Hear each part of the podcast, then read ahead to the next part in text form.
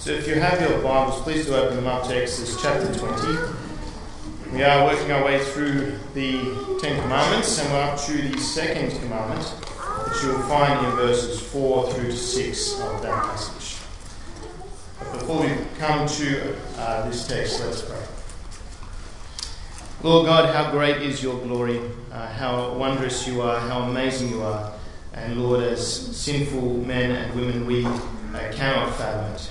Um, the, the, darkness hides thee, and the eye of sinful man cannot see your Lord. And Lord, we pray, Lord, that uh, as we come to your word, your word in which you reveal yourself to us, that we would see by the power of your Spirit the depths of our sin and the heights of your love. We pray this in Jesus' name. If you were uh, going to go and meet the king, I was going to say queen, but it's king now. Um, how would you how would you do that? Uh, you can't you can't just walk in and engage with the king however you like. There's protocol. There's things that you have to do. You have to um, stand until the king sits, and after he sits, you can sit. You have to address him using the right words. Um, there's you have to arrive before he does, you have to leave after he does. There's a whole series of things that are required when you engage with the king.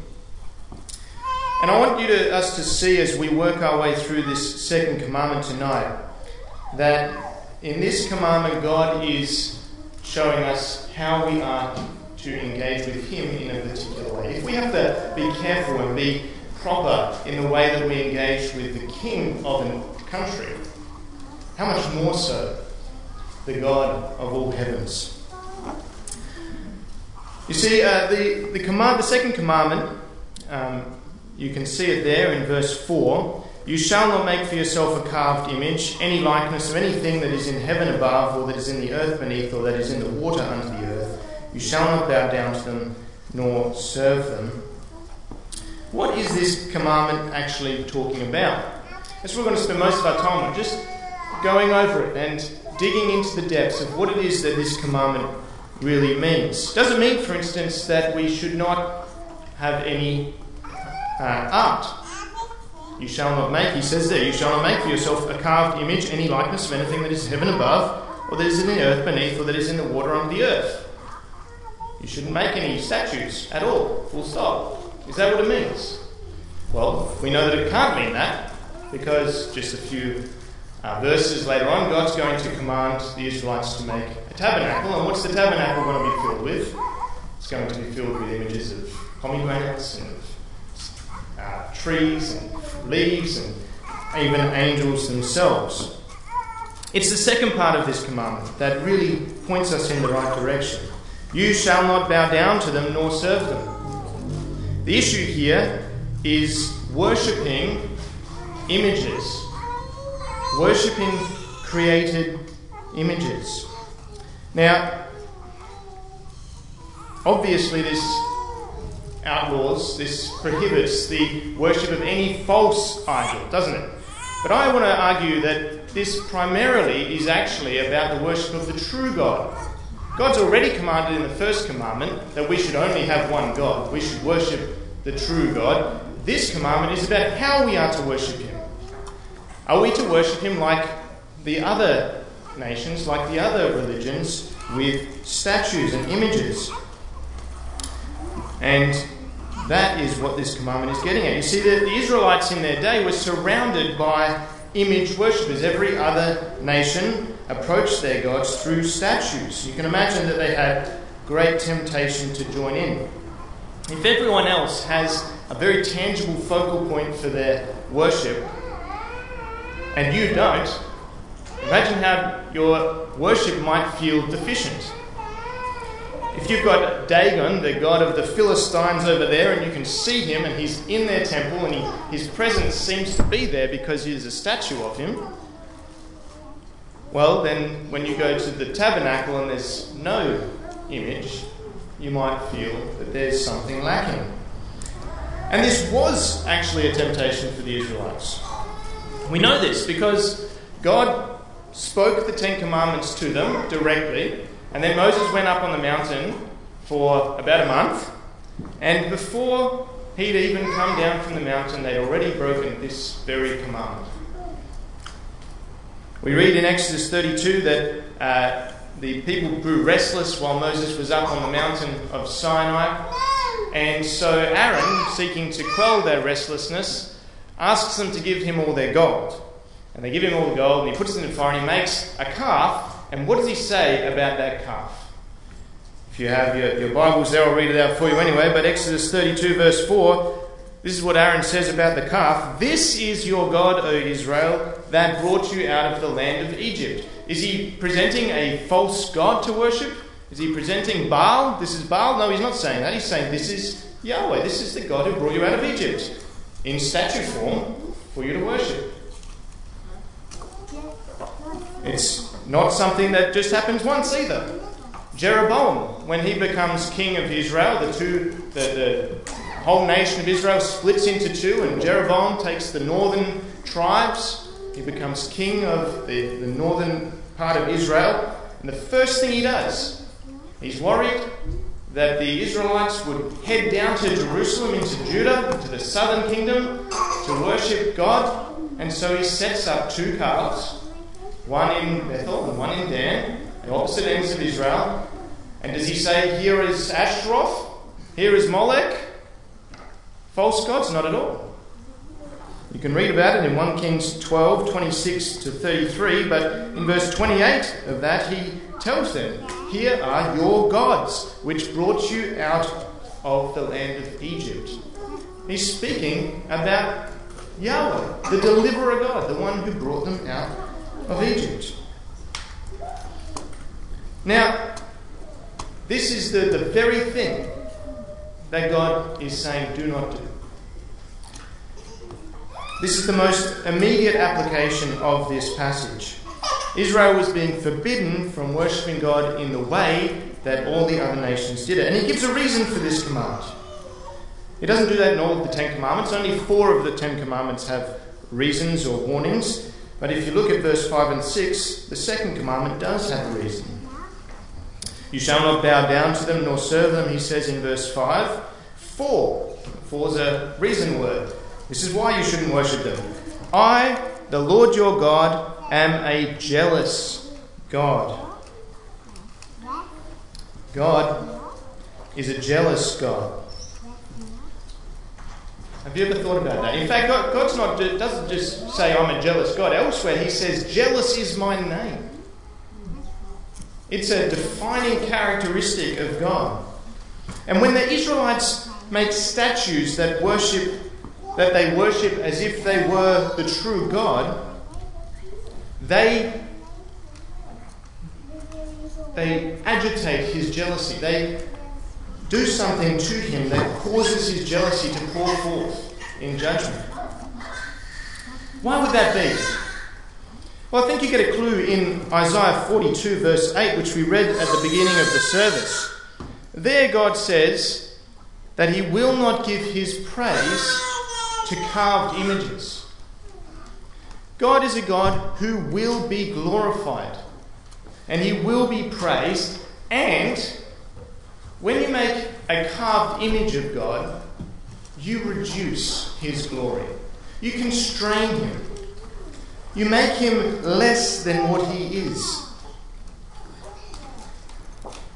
He is jealous of his glory, and he will not have us misrepresent it. He will not have us reduce it in any way. Imagine it this way Imagine a, a husband pouring out affection toward his wife, but instead of pouring it out to the person of his wife, he directs all of his affection towards a picture of her that he has in his wallet, let's say. And he directs all of his affection towards this picture of his wife. Now, a picture of his wife might remind him of her when he's apart, but what purpose does a picture have when his wife is in the same room? Can you imagine sitting, sitting there and you know, his wife's sitting next to him and he's just gazing with joy at this picture? How would the wife feel? surely she would be jealous for his affection. Surely she'd be jealous for the attention. Surely be, she'd be jealous for his love. And surely that would rob her, that action would rob her of the fullness of his love. Because what, what's going to happen as he gazes at this image that he's got in his wallet? Is he interacting with the real wife that he has?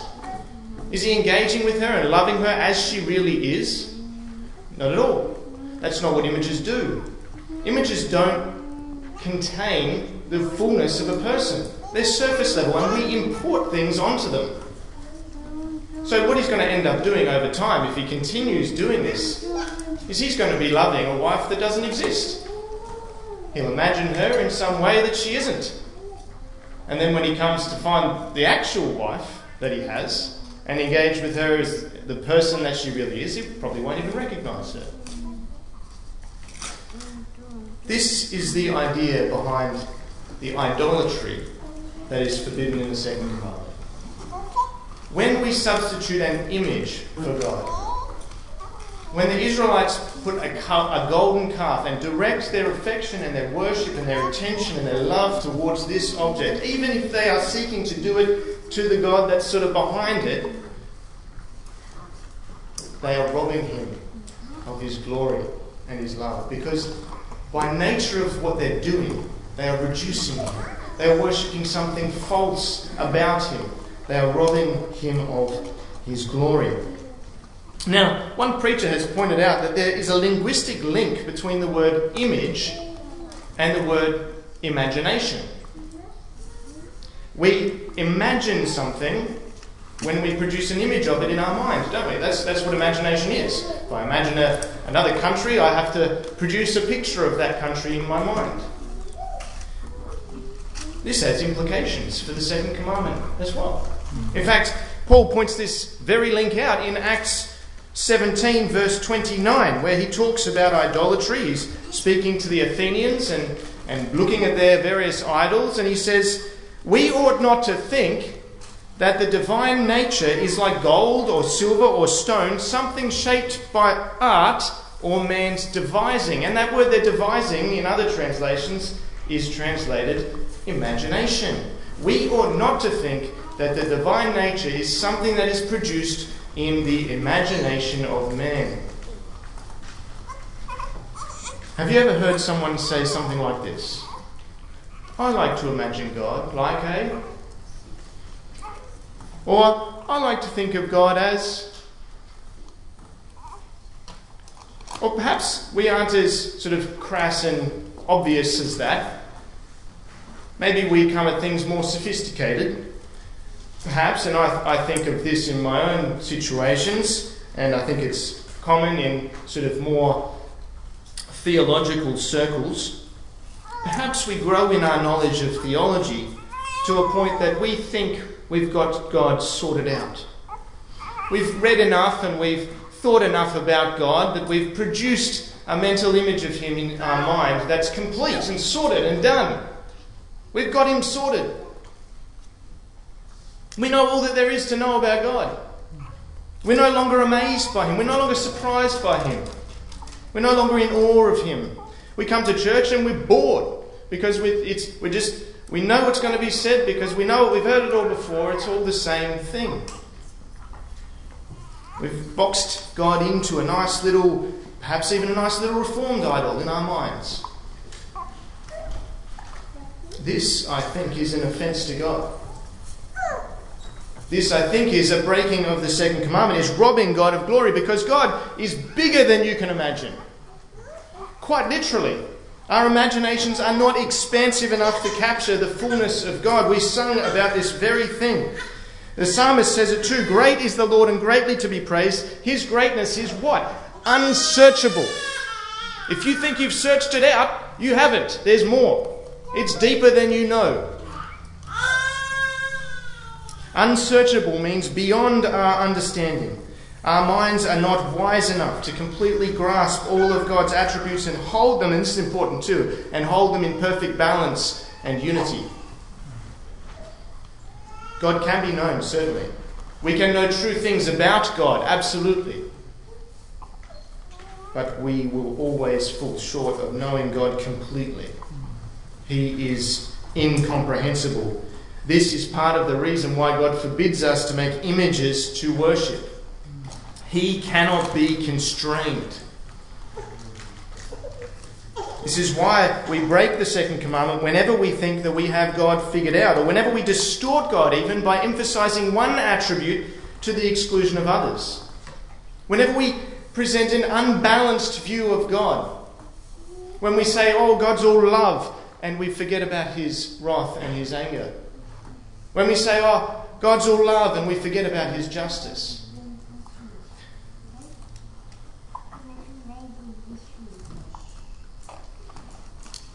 You see, this is what the ten, uh, this second commandment is pointing us to. It's pointing us to the fact that God has to reveal himself to us, and God gets to define how we think about him. And He's given us the whole of the Bible for that purpose. Every single time we come to the Word of God, we should be expecting to meet a God who is bigger than we can imagine. We should be asking God to form a right view of Him in our minds, to correct our imbalances, our lack of understanding, the smallness in our knowledge of Him. Our view of God should be so high in one sense that it cannot be captured. We should be constantly shocked and stunned and in awe of God who reveals Himself in the Scriptures. We should always be looking to God's self revelation to find our understanding of God, not our own conception of Him. These scriptures are so deep, His revelation of Himself is so deep that it is unsearchable. You will never reach the bottom of it. But there's another implication of the second commandment. You see, the second commandment also has implications not just of how we think about God with our minds, but it has implications about how we approach God. Not only must we conceive of God correctly as He has commanded, as He has revealed Himself, but we must also approach Him as He has commanded us to. You see this link in the story of Nadab and Abihu in Leviticus chapter 10, verses 1 to 3. They were two priests, the sons of Aaron, who came to worship God, the correct God, without images, but in the wrong way. They came to worship God in a way that was not commanded by God, in verse 1 of Leviticus 10. The problem with this, and this is where you see the connection between the second commandment and Nadab and Abihu, the problem with this is that it robbed God of glory. This is precisely the problem that is being addressed by the second commandment. God is a jealous God, and so when Nadab and Abihu worship him with strange fire, fire he had not commanded, and they dare to come into his presence in a way that was not authorized by him, this is what he says. He strikes them down dead, and he says, By those who come near me, I must be regarded as holy and before all the people I must be glorified. The implication being that when Nadab and Abihu did whatever they wanted to walk into the presence of God, he was not being treated as holy and he was not being glorified amongst the people. They were reducing him, they were reducing his glory and his holiness through that action.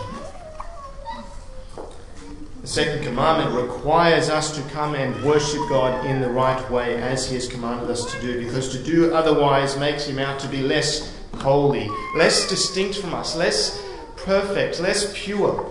Makes us, it looks at, it's us saying that we can just waltz in and do whatever we want.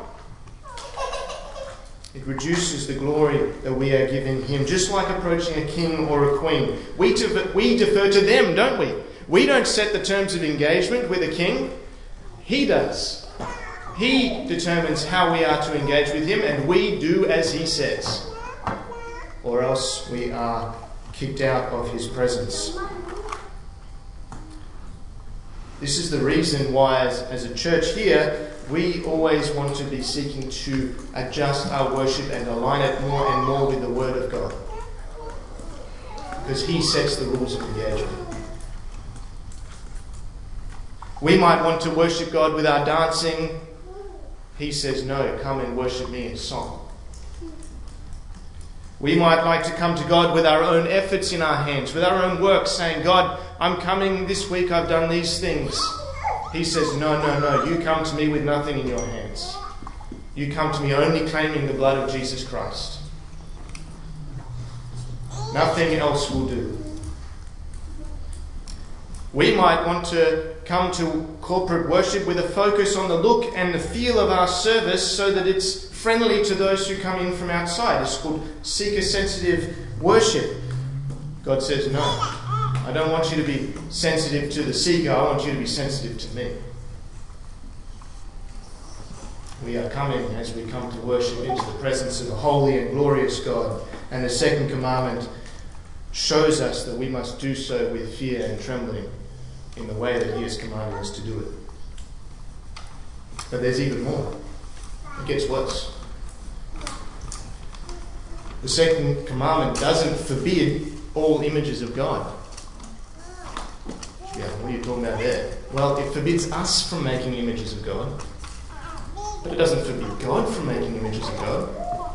And that's exactly what we see him do, isn't it?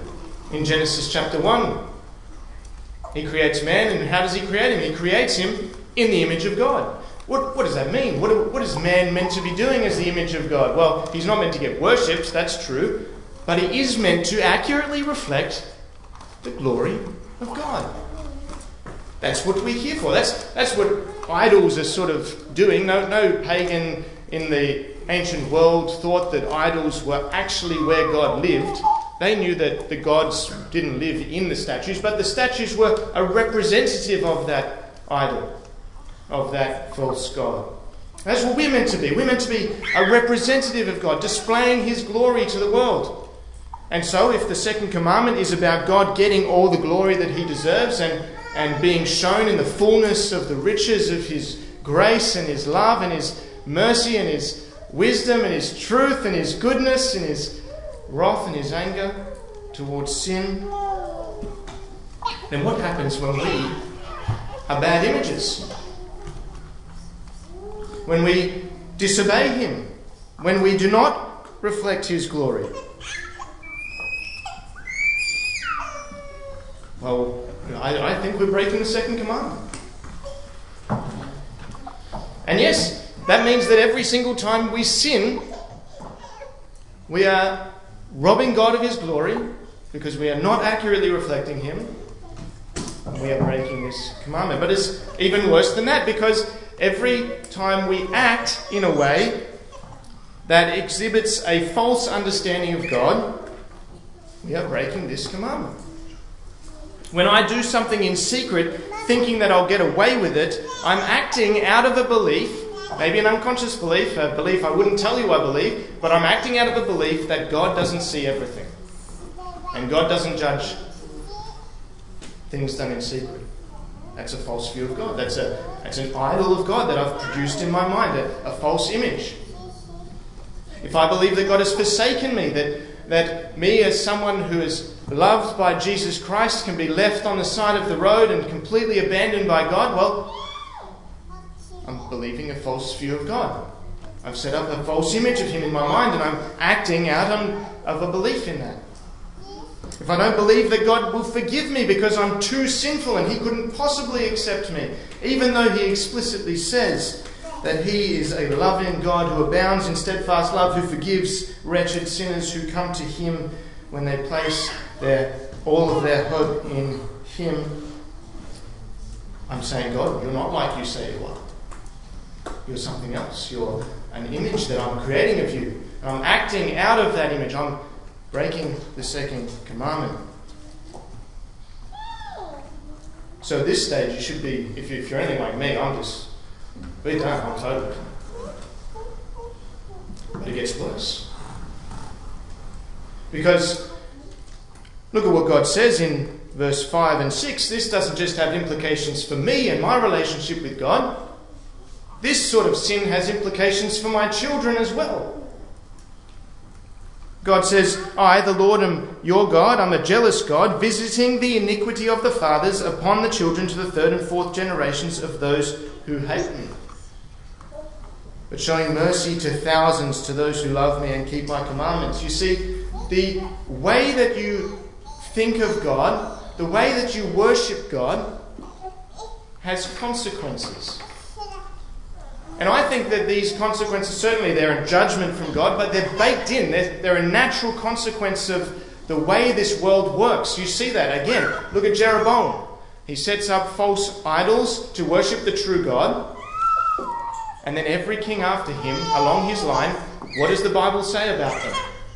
They walked in the way of their fathers, committing abominations, worshipping idols, false gods.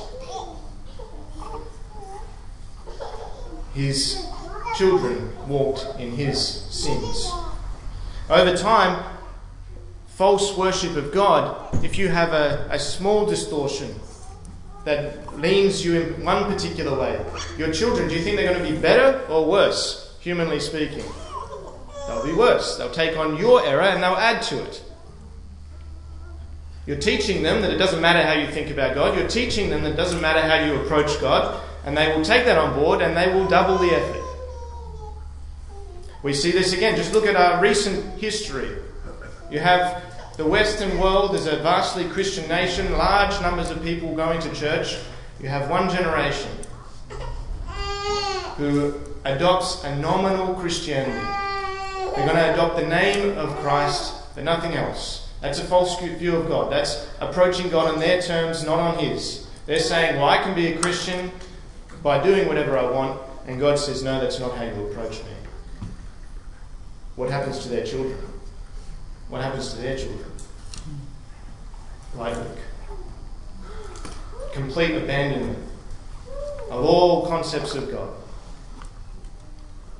But in the reverse, if you are someone who has been saved and who has been reformed in your understanding, your view of God, if you're seeking to align your life with the scriptures, if you're seeking to worship God as a holy God, a, a, glorious God above all that we could ask or think, if you're teaching your children these truths that the God of the Bible is amazing and, and wondrous, and I'm constantly learning of Him through the Word, and I want to approach Him in holiness and reverence, what do your children do?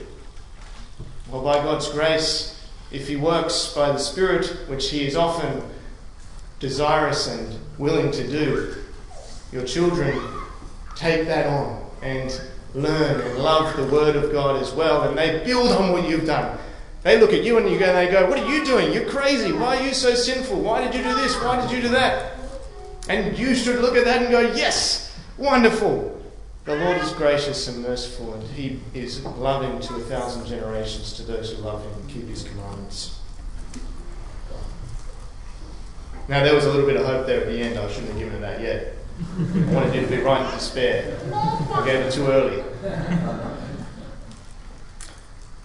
Now I want to give you the hope. Okay? We, all of us, have broken the second commandment and we've done it really badly, but look at Jesus Christ. Because when we talk about images of God, that should immediately be where your mind goes as well. What is Jesus Christ? He is the image of the invisible God, is he not? He is the perfect Adam, he is the perfect human who worshipped God aright. And so you see Jesus worshipping the true God perfectly through his life. He never had any misconceptions about God. He always thought of God as his most glorious and most holy. He never had any distortions about him. He approached God all through his life as his loving and gracious Father, perfect in justice and holiness and goodness and truth and all of his attributes and he learns about him from his word. You can see that in the scriptures. You see the, boy Jesus and the man Jesus going back to his word, even as we heard this morning, living based on this word, loving God based on his word in his humanity. And so he fulfills the Ten Commandments as the second commandment for us. He loves God where you cannot.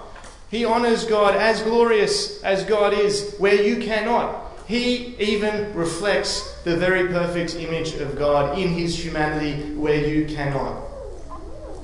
You see, he perfectly reveals God to us. There's this wonderful enmeshment of his deity and his humanity there, where in John 1 you hear him say um, that Oh, I didn't have my, my notes there. That if you that He reveals the Father to us. No one has seen God at any time. The only Son, the only begotten of the Father, He has revealed Him to us when He takes on flesh.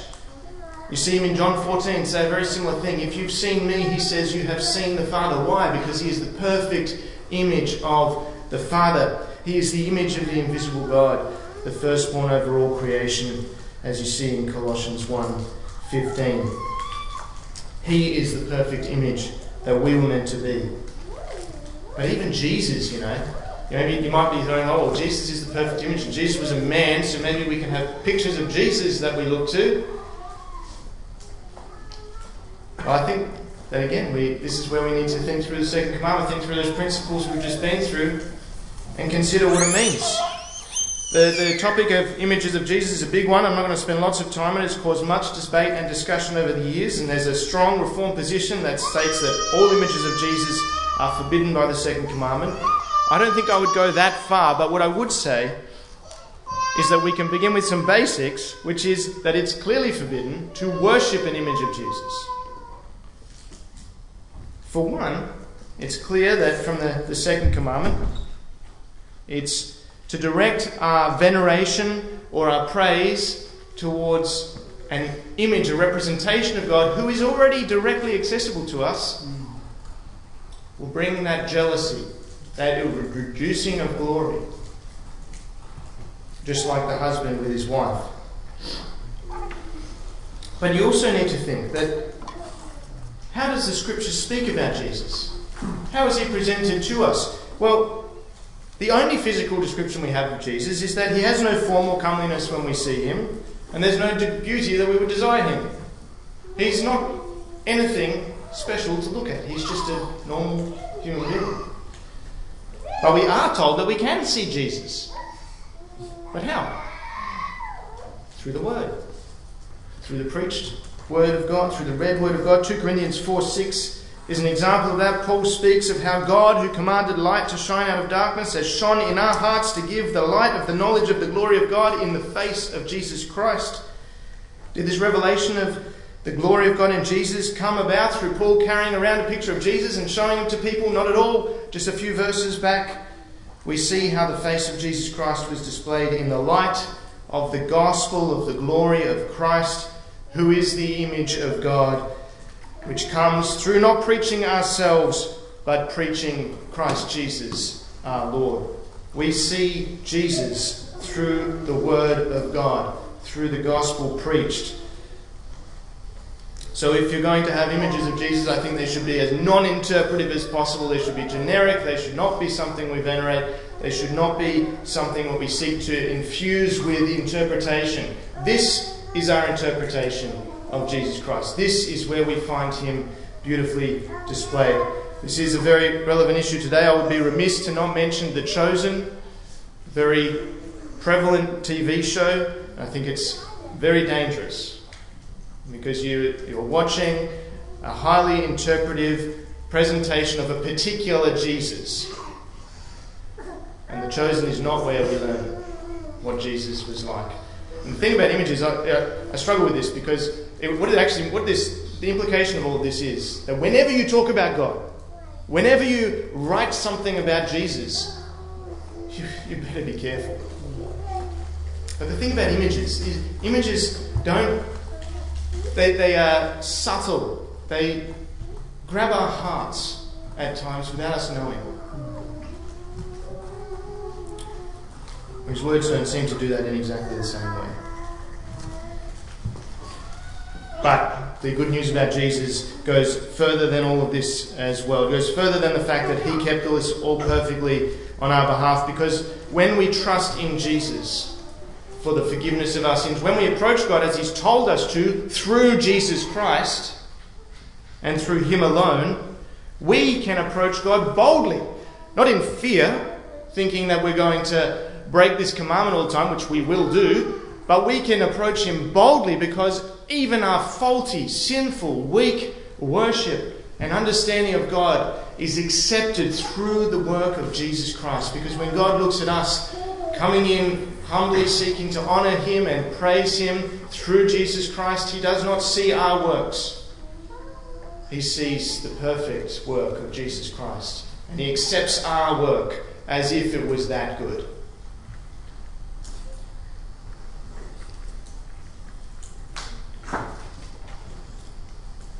Not only that, but the Holy Spirit is sent by Jesus. And we are told that he is tasked with teaching our hearts the truth.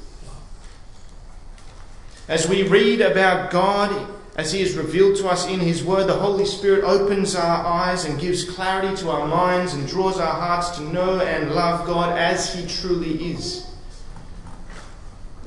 God is seeking people to worship Him in spirit and in truth, that is, as He is truly without false images and imaginations of who He is, and He has sent the Holy Spirit to train us in that worship. We should be praying that every time we come to scriptures and every time that we come to a Bible study and every time we come to church, we would see God more clearly. That His glory would become larger and larger in our minds. That our misconceptions about God would be corrected. That our imbalances would be adjusted. That our jaws would drop. That we would never be bored. And that we would be constantly made more like Christ until the day when we'll be freed from our sin and weakness and we will see Jesus Christ, the very image of God, and we will know God perfectly. I would argue, still not completely, but perfectly. In all his glorious radiance of holiness and goodness and justice and truth and beauty and glory. Let's pray. Lord God, what a holy and awesome God you are. Lord, we cannot come before you uh, by ourselves. We are so full of sin and weakness and Lord, we inevitably uh, come to you in a way that is false and sinful. And yet, how wonderful it is, Lord, that we can come in boldness, knowing that our righteousness is not found in ourselves, but is found in Jesus Christ. And Lord, we pray that you would work in us by your Spirit to make you bigger and bigger in our lives, to conform us to the image of Christ, that we might see you as you really are, and that we might worship you, Lord. And we pray this in Jesus' name.